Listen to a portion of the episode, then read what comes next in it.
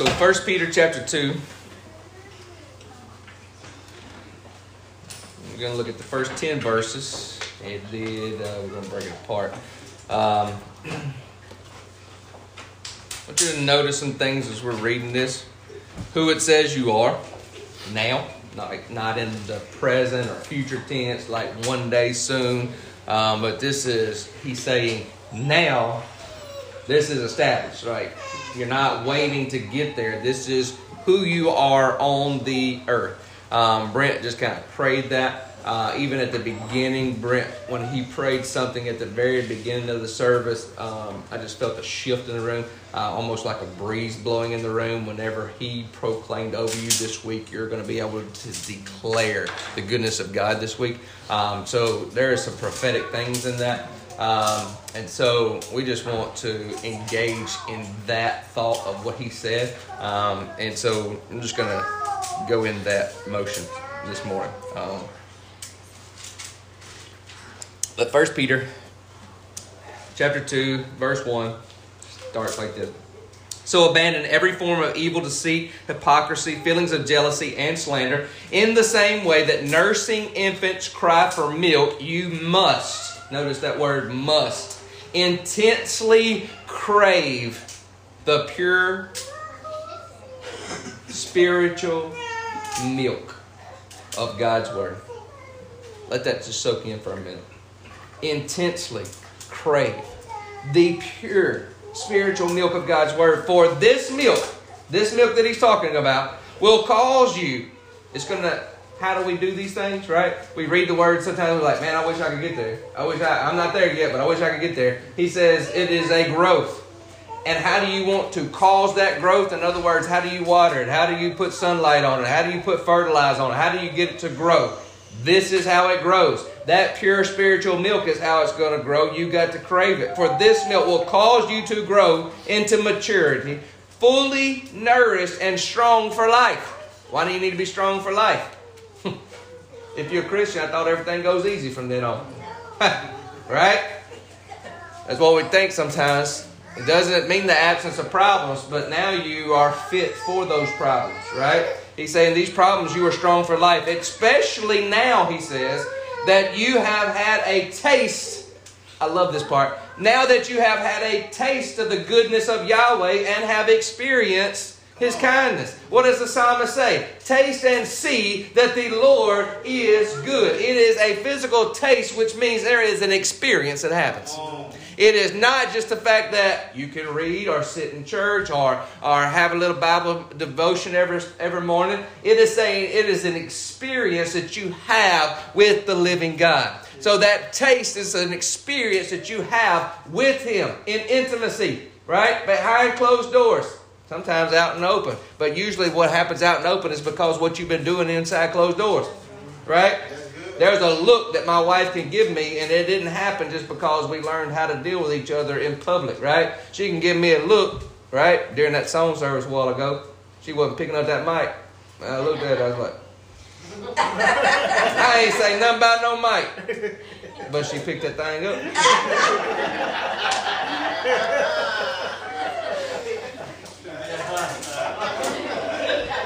This is your look for this oh, I'm talking about.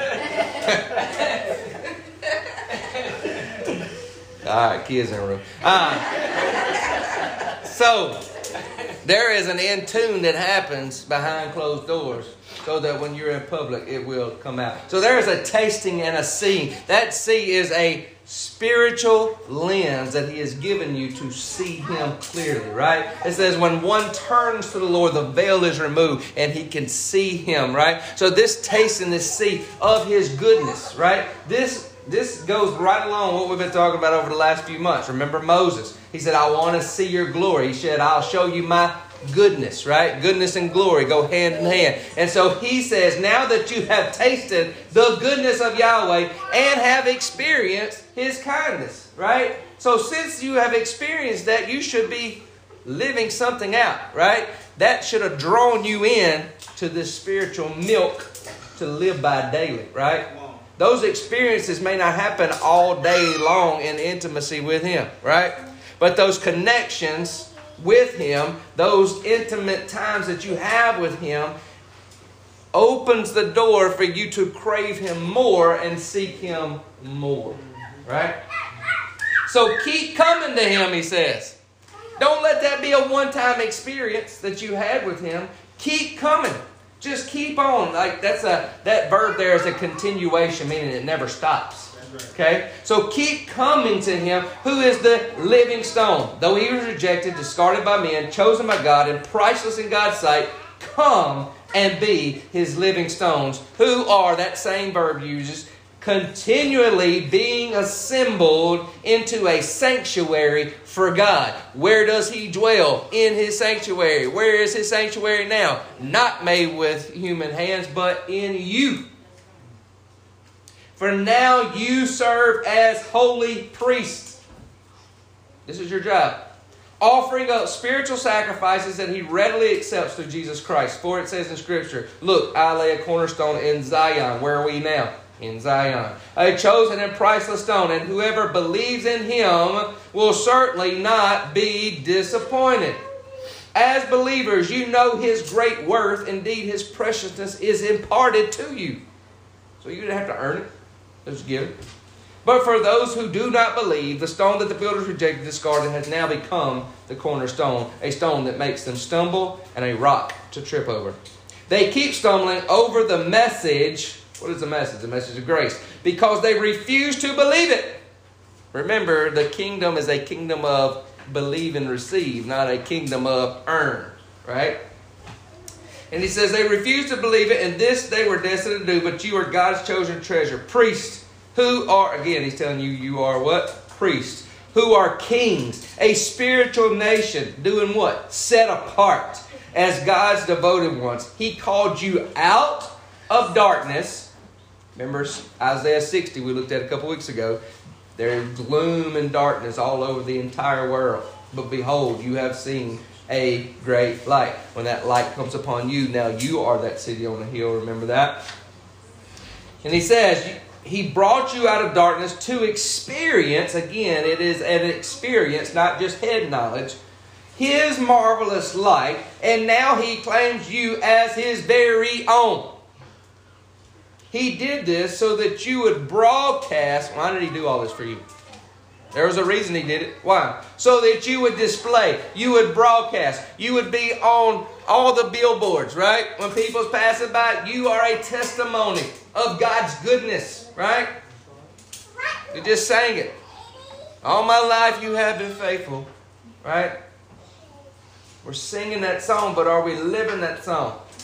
If He is good, are we declaring, does everybody know in our lives, despite circumstances that come and go, that does not seem like we want to go through them, can the world still look at us and say, wow, God is good to Him? It doesn't mean everything goes perfect. But it means when you pass through the fire, there is one with you passing with you. And everybody, it's evident that He is good to you. Okay? He did this so you would broadcast his glorious wonders throughout the world. For at one time, one time, that's a long time ago. At one time, you was just a heathen. At one time, you was a poor, pitiful sinner. At one time, yeah, that was a long time ago. That's your old life, right?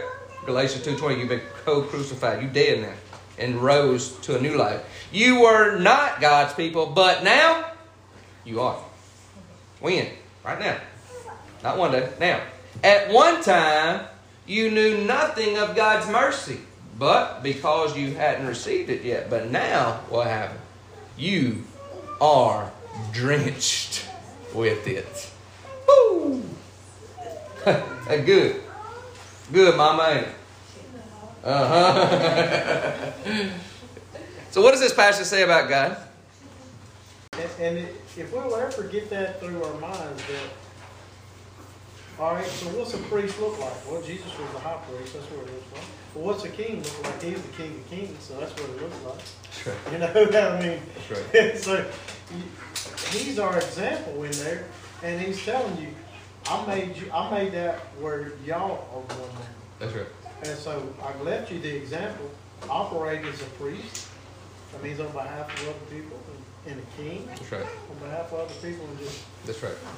So, um, as Holy Spirit just speaks through Brent, and let's be on the same page. That's it. What I'm going to talk about today is looking at we are called to be priests. What is our job? Who do we look at? What is our example? It was Jesus, right? So that's what we're going to look at. Thanks for the introduction, Brent. Um, you're welcome. Skip that. but one of the definitions for priests it says they represented people before God. They were an intercessor. I just got your message by now. No, you, you didn't. Y'all wish. I tried, guys. if you did, if you haven't been reading your Bible reading with us, uh, it's a joy. Uh, but this past week, Paul was preaching. He went on through the night preaching, and then one of the little boys fell out the window because he got so sleepy. Fell out, died. Paul stops preaching, goes down, raises him back to life, makes sure he's good, and then goes back in and keeps preaching. Like most of us say, yeah, that's probably good. We probably should stop now that somebody died. And that's what I said on there. Y'all think I'm long So we got we make sure our windows are closed. That's right. But Luke said Paul was rambling on and Well, on and on. he had some good stories to tell though. So one of the things that priests did was they represented people before God. That's what Jesus does for us. He is the great intercessor. He is representing us before God. That's why we can go to the high place all the time, right? We can go to God with confidence and boldness because he is our high priest, right? So priests represent that. Priest also was the ones that stood in the gap.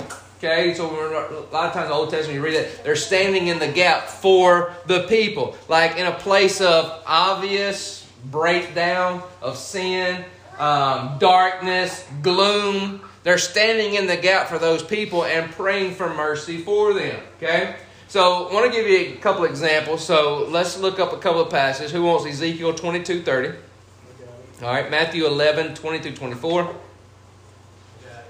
Um, John 10, 37 through 38. John 5, 43. Um, John 10, 25. We'll just let Alex stay where he's at and you can just go down to that verse. John 1, 12. I got it. All right, and Madison also get, after that, I'm going to go to John 1, 1 and then John 1, 14. So I'll just kind of stay in chapter 1 and I'll tell you the verse as we get to it. Um, in John 5, 24. And John 14, 23 through 24. We're going to be in John a lot. Yeah. All right. So those passages in John we'll get to in a little while. Right now, focus on Ezekiel 22, 30 and Matthew 11. All right. So Ezekiel 22, 30 give you an example of the intercessing that should be taking place between God and the people. Okay. So read that one.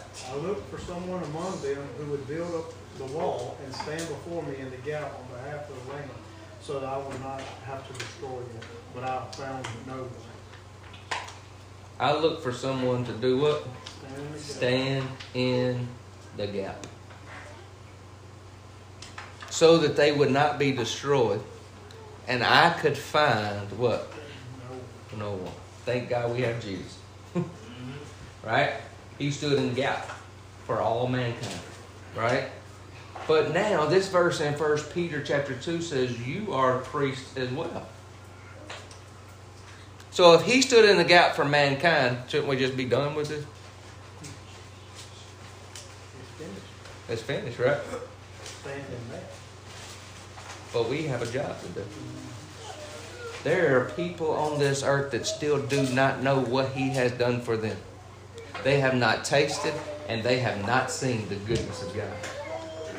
So, as priests, we stand in the gap that they may see the goodness of God. So, one of the ways we can do that is, of course, prayer, but one of the other ways is declaring His goodness, right? Living out His goodness, right? Um, and so we also have a part in this to play, right? And we'll see that in just a minute. If it if he says it is finished and he's standing in the gap, shouldn't we just be done and just sit back and whatever's going to happen, right? Like Andrew Wommack, he says, "Que sera, sera." He says it all the time, right? We just sit back and just Whatever will be. whatever will be, will be, right? Um, and some people do have that attitude. But we have a job to do. We have a responsibility to do. We just saw in this verse in First Peter, he says, Why did he do this? Why did he make you priests? Why did he make you kings? Why did he set you apart? Why? So that you would broadcast this goodness. Right? He says twice in this one little passage in these 10 verses that you are priests. Twice he talks about you being the priest. Right? So one of the things we should be doing is standing in the gap. Okay? And I want us to look at a couple of things. One is Matthew 11, 20 through 24, because there is a lot of misunderstanding with this. It kind of goes along what we talked about last week with the discipline of God. Remember, they came out and um, they were, he sent them out, and they come back with all these stories, and he's like, no, let me correct you real quick. No, let me correct you real quick. No, let me correct you real quick. Right? Then after he corrects them so many times, then they're like, hey, they ain't, they don't want you in there, Jesus. Let's just call fire down. Let's kill them all. And he says, You don't know what spirit you are. Right? Now, they could have used Ezekiel right here. Right? Didn't that verse just say? Somebody standing in the gap, and if they won't, they'll be destroyed. Right? They could have used that same verse and said, But I thought that's what you wanted to do. Right?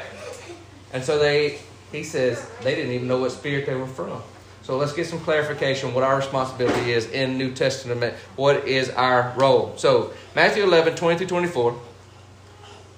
Tyre and Sidon will be better off on judgment day than you. Hmm. In Capernaum, you do, do you really think you'll be exalted because of the great miracles I have done there? No, you'll be brought down to the depths of hell because of your rejection of me. For if the miracles I worked in your streets were done in Sodom, it would still be standing today. Hmm. But I tell, but I tell you, it will be more bearable for the region of Sodom in the day of judgment than it will be for you.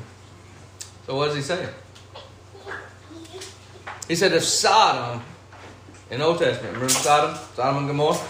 He's talking about Sodom. And he says, if they would have got to experience the miracles that I just did in your town, in your cities, they would still be standing today.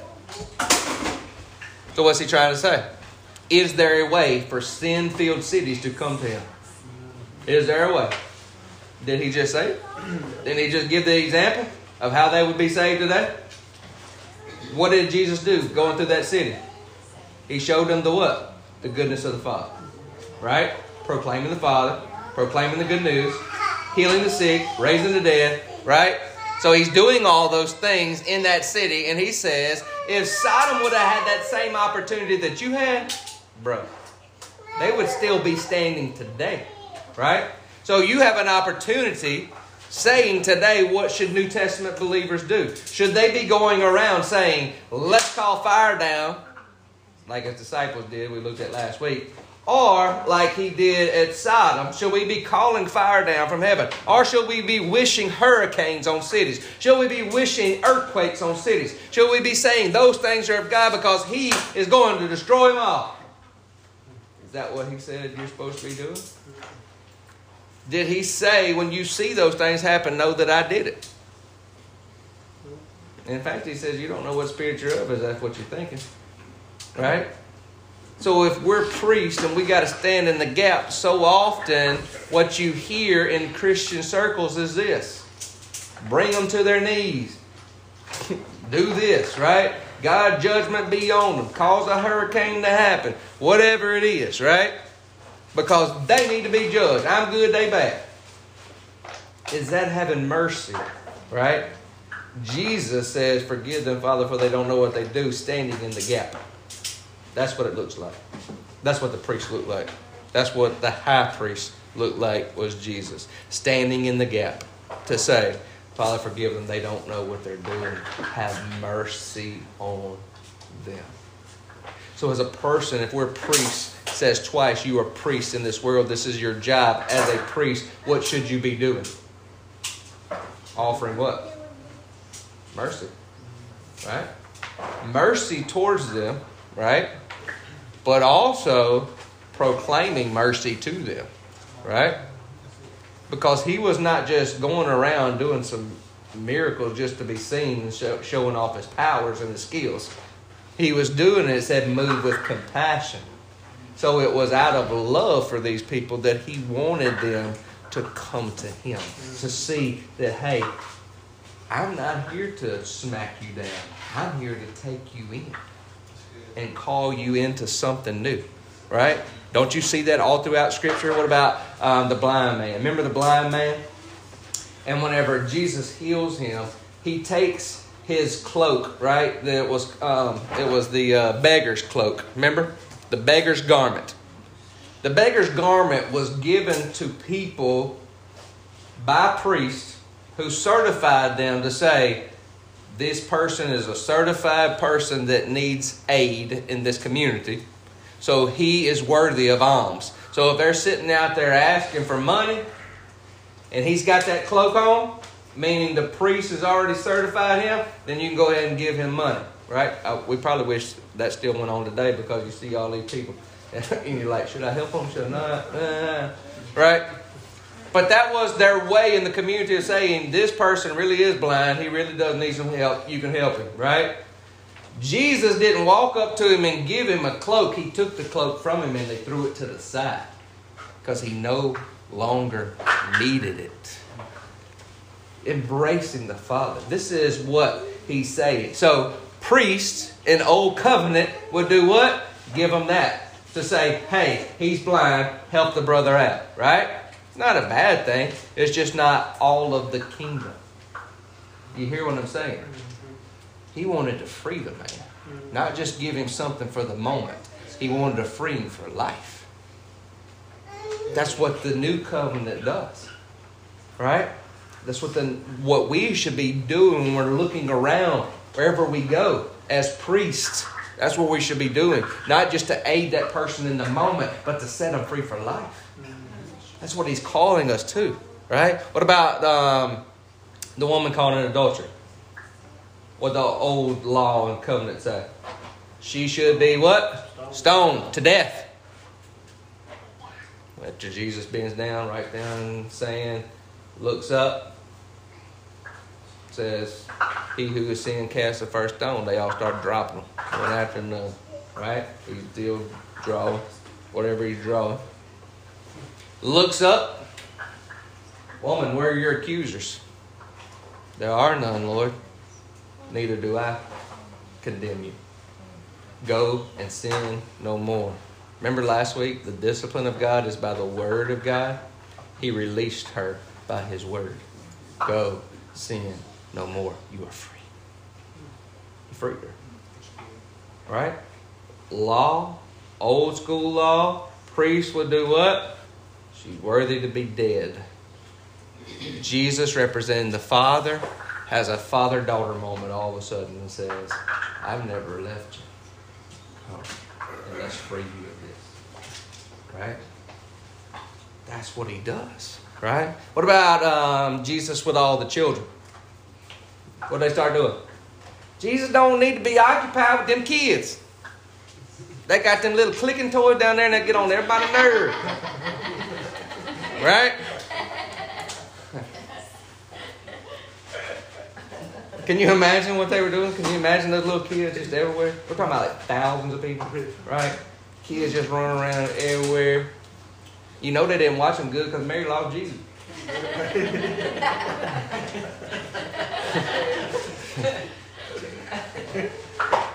they wild. They wild, boss. They wild. So you know they wild little heathen running around. And it's like, don't let them get near Jesus. He ain't got time to fool with that. Right? That's his disciples. That is that nature, right? That religious nature. And what did Jesus say? Do not hinder them from coming to me. In fact, then he points out, if you don't come to me like they come to me, you can't enter in either. Ooh, you talk about a discipline of the word, right? Cut them down real quick, right? And so what Jesus does is free people because he wants you to be free for life. Right? He doesn't he's not just trying to aid this and aid that and whip you real quick. He's wanting to free you forever. Does that make sense? You understand what I'm trying to say that Jesus was doing here? All right, so let's look at John 17. I'm going to point out a couple of scriptures. Look at verse 4 first. Verse 4. These things that we're about to look at, I'm going to look at four different verses in this prayer. We talk about John 17 a lot. We're going to point out four different things that Jesus says, This is what I did while I was here. Right? This is what I accomplished while I was here. Verse 4. All right? I have glorified you on the earth by faithfully doing everything you've told me to do. So, what did he do? Father told him. Yeah, he glorified the Father by doing what? Being obedient. Right? That's what he did. He glorified the Father by being obedient to the Father. Right? So he brought him glory. He manifested him. I think some of your versions might say. Some of your versions might say he manifested him, right? You want to know what God looks like? Look at Jesus, in other words, right? So he manifested the presence of the Father here on the earth, right? By doing whatever he told him to do. That's, that's what he's declaring that he did. All right? So let's break that apart. John 10, 37 through 38. Who had that one? All right.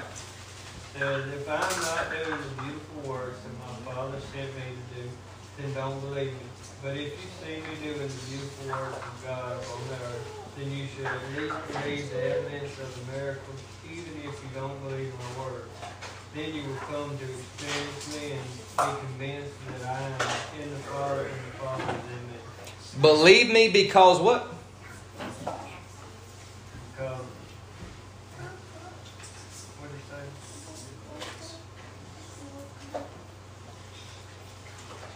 You seen me doing what? What my father told me to do, right? You saw me doing these works. You saw me doing the works of my father. So therefore you should what? Believe me. Right? So you should believe because you see the works that I'm doing. I didn't do anything unless he told me to do it. Right? That's what he declares. So whenever Jesus was on this earth, what as a priest did he do? He listened to what? Papa. And whatever Papa said to do, that's what he did. That's how he glorified. All right. Next thing Jesus says that he did, verse 6. Father, I have manifested, that's the word manifested, who you really are. And I have revealed you to the men and women that you gave to me. They were yours, and you gave them to me, and they have fastened your word firmly to their hearts. So I made you known. I made you known to everyone here, right? I revealed you, and they have fastened your word to their hearts. All right? So let's break this one down. John 5 43. I have come to represent my Father, yet you refuse to embrace me in faith. Someone comes in their own name and with their own agenda, you readily accept him. I came to show you the Father. But some of you not accepting that, right? If you want to know what the Father's like, look at me. I came to reveal that to you, and I did reveal that to you. And the ones who received that are the ones that received me. And they're the ones that received my Father, right? Um, John 10 25. So that's back to Alex. And Jesus answered them, I have told you the truth already, and you did not believe. The proof of who I am is revealed by all the miracles that I do in the name of my Father. You want proof? Look what I did. You want proof? Look what I'm doing. You want proof? Look at what I've done. right? You want that proof? Look. All you got to do is open your eyes. Some of you are so blind that you're closing it off. Do people still do that today? Yes. Continue to reject when there's obvious things that go on. I guarantee you there are some people that I would tell what that miracle happened to my neighbor this week, and I guarantee you they'll say, Well, that was because them people down there don't know how to look at x rays and they had it wrong. Or the girl that was healed of the tumor of the heart, they'll say, Well, that must have been a shadow the first time. If people want to reject truth, they are God gave them self will to be able to reject the truth. Right? So it is a belief, it is a receiving, right? Being open to that. John 1 12. But those who embrace him and took hold of his name were given authority to become children of God. Whoo! So he said, You won't believe? Look. Right? I gave you all the proof you need to believe. Right? But there's so many that still does not believe. Right? There's so many still not believe. And he says, the ones who believe, though, have been given the rights to become what? Children of God. So why did he come declaring the works of the Father? He's getting this orphan planet back in line with its father. right? He showed you all this stuff for that one reason to be back in intimacy with Papa, with all three of them, right? Um, John 1 1 now, man. In the very beginning, the living expression was already there, and the living expression was with God, yet fully God. Ooh, so from the very beginning, they're face to face, pros, face to face, that word there. And they were not only with each other, they were exact mirror images of one another from the very beginning. All right, then verse 14. And so the living expression became a man and lived among us, and we gazed upon the splendor of his glory, and the glory of the one and only, who came from the Father, overflowing with tender mercy and truth. So that living expression, that face to face mirror came down and gave us exact expression, a living expression. That word means that exact replica. He showed us in bodily form what Papa is like. So he took that mirror image and boom, showed us exactly what it was like. So that we could believe. So that we could believe and know who he really is, right? John 5 24. I assure you, those who listen to my message and believe in God who sent me have eternal life. They will never be condemned for their sins, but they've already passed from death into life. So those who are going to believe what I've done and who I am, they will live forever. Right? Where immortality, where um, mortal bodies take on immortality, right? Paul says. All right, John 14, 23 through 24. One of the disciples named said, Lord, why did you only reveal your identity to us, not to everyone? Jesus replied, Loving me empowers you to obey my word, and my Father will love you so deeply that we will to you and make you our dwelling place. But those who don't love me will not obey my word. The Father did not send me to speak my own revelation, but the words of my Father. Mm. So there's so much in that passage. One, he's talking to Judas, and notice that he's telling him the ones who obey me, the ones who love me, are the ones who are obeying me. Right? Loving me opens that door for you to experience that. Right? Loving me, and Judas, you know, we see what he did. Loving me opens that door. Judas is asking the question, why don't everybody get to see you? Well, loving me opens that veil. Remember, the one who turns to the Lord, the veil is removed and sees him, right? So as you love him and turn to him, you begin to open to him, which makes you automatically enables you to obey the word, right? Um, and so he's taking you deeper into that, but then he says, if you've rejected me, you've rejected my father. You reject your father, you reject me, right? He takes it hand in hand. I've shown you all this completely so that you may believe. like I've gave you all this evidence. So you have no way to say, nope, not for me. All right. Last thing Jesus says in this prayer that he did while he was here on this earth is in verse 26. Look at verse 26.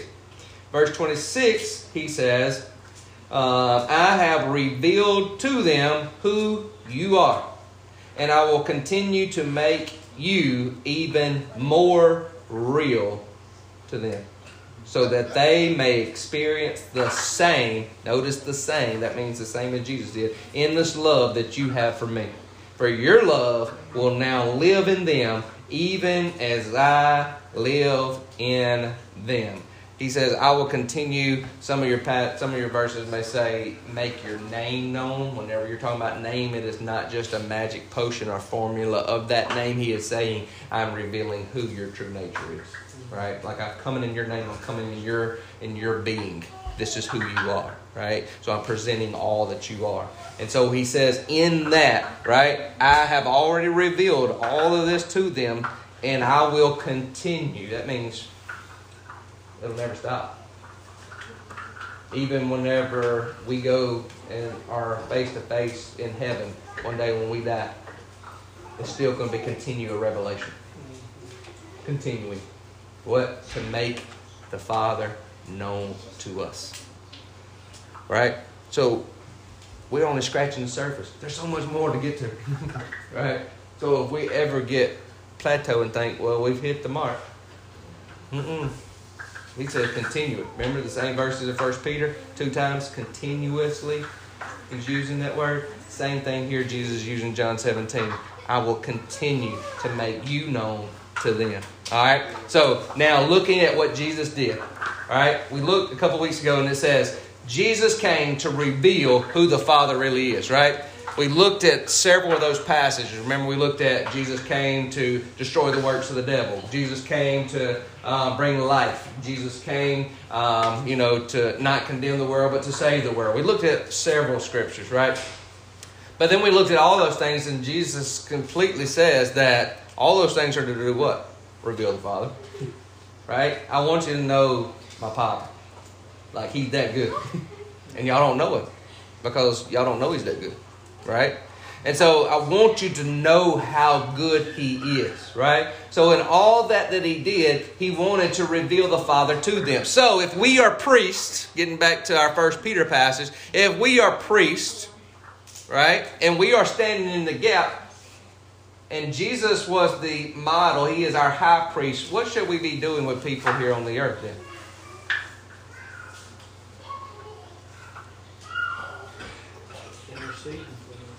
Okay, interceding for them. What else? Setting them free. Setting them free. Loving. Telling them his goodness. And those are all things that we should be doing. Now let me turn the question to why. Why should we be doing it? If he said it is finished and he's already standing in the gap for us, why should we do it? What? Glorify Him? What else? So they'll believe. What else? To me, it's medicine for your own soul. Well, that's good. And all those are true. Just like all those scriptures were true about Jesus. But what was the ultimate thing that Jesus said? Reveal the Father. So what's the ultimate thing for you? You want people to know what Papa's really like. We are not we are not just doing it to be doing it. Remember Wednesday night, guys? Remember in our Abba Foundation book? All those things that we do.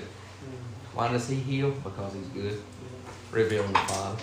Like all those questions, all those answers y'all gave were 100% correct. But what do all of them point to? To reveal how good Papa really is. Now let's finish with this verse. John Everybody look at this one. I want everybody to do this one. John 20. John 20. Now, Jesus buried, rose again, and now he's talking to them after the resurrection. Okay? So this is for all of us. This is after the resurrection. This is kind of, hey guys, some last words here for you. What does he say? In verse 21, Jesus repeated his greeting, Peace to you, and he told them, Just as the Father sent me, I'm now sending you. How's he sending? How did the Father send him? To do what? Reveal the Father. You can't reveal the Father if you're showing people lack. You can't reveal the Father if you are not setting them free. Right? And you can do signs, wonders, and miracles, and you cannot show them the Father through those things if you're not doing it out of compassion and love. Because every one of those, Jesus says, and he was full of compassion and then did it. He looked at them, he says, as if a hen as if, if the mother hen and they all them little chicks is lost, right? He said, "I, we've been wanting to gather you guys for a long time. Put you right here. Why you think so close to the chest? So you can hear the heartbeat. Know his heart, right? I want you to know him. I know about him. I want you to know him, right? To draw in, so that you, First Peter that we read today, broadcast this wonderful love. Let's pray. God, you're so good. Ooh, you're so good. You have showed out this week, just reminding us who you are and whose we are.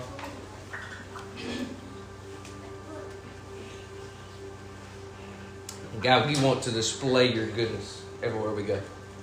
Help us not to be shy about it. Help us to have strength and have courage.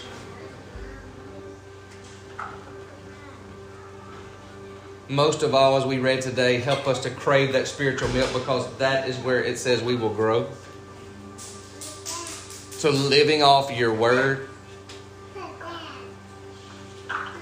as Bill's already mentioned, not just reading our word, but also after that living Logos word that you give us daily, daily abide, daily inside you and you in us, connected to the vine. Just as manna from heaven, you're giving a word for that day to live upon and help us not live on the old manna. The old manna was never designed to nourish us for today, but to have that fresh word today.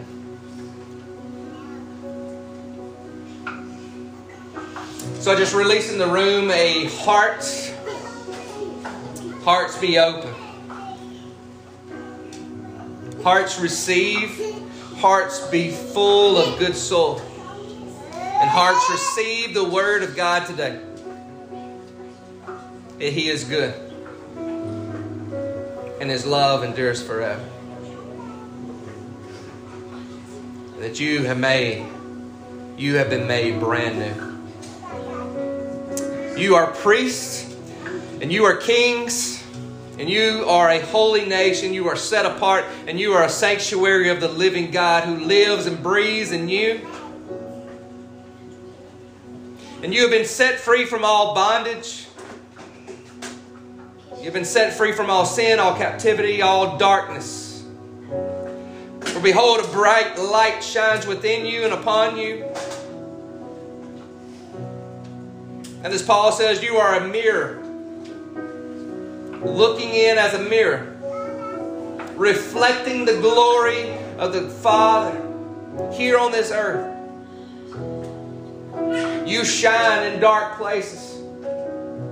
You are not afraid, for perfect love cast out all fear.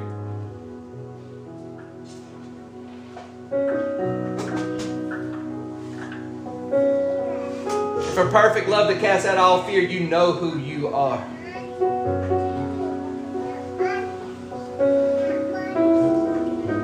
He's taken your sin consciousness and taken and removed it.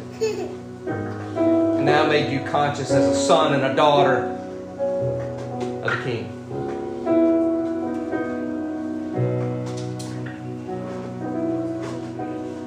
You have been set apart for such a time as this to rise up. Rise up. Rise up.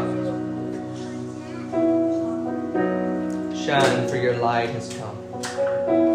And the nations will be drawn to you because of your great light that is shining in the dark places. The earth is groaning, the earth is in turmoil. I believe and I declare to you that situations are going to start turning around because you are taking your place.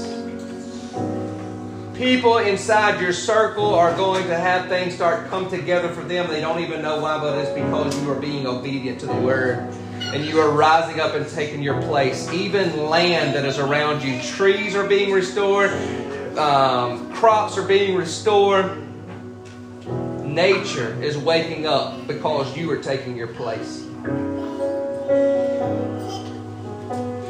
For God's desire is to heal you and to heal this land.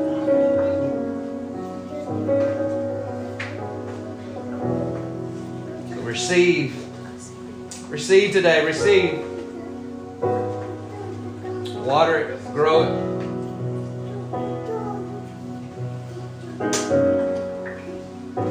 set our heart, set our hearts ablaze, Father.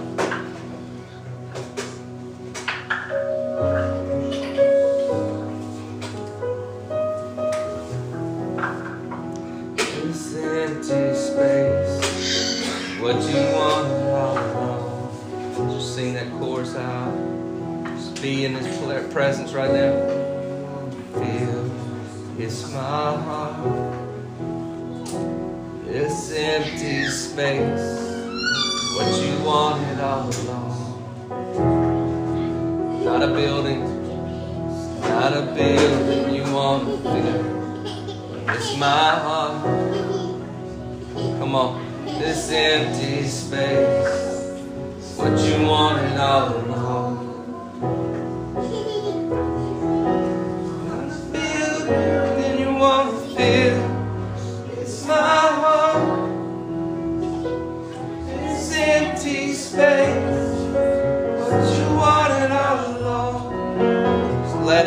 That empty space.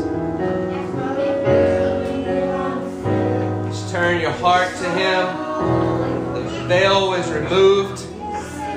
See clearly.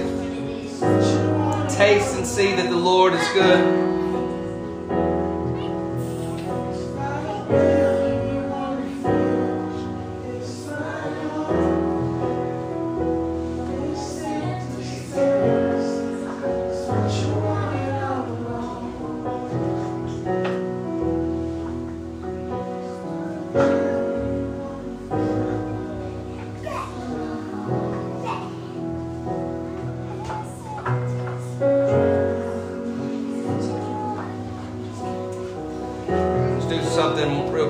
Take one deep breath in. Just slowly release out. I say that because when we do that, we're not concentrating on anything else. We're just centering ourselves where He is. So this time, when you take a deep breath, believe and receive that you are breathing in His very breath. Live Him out. We breathe Him out. Father, be glorified through us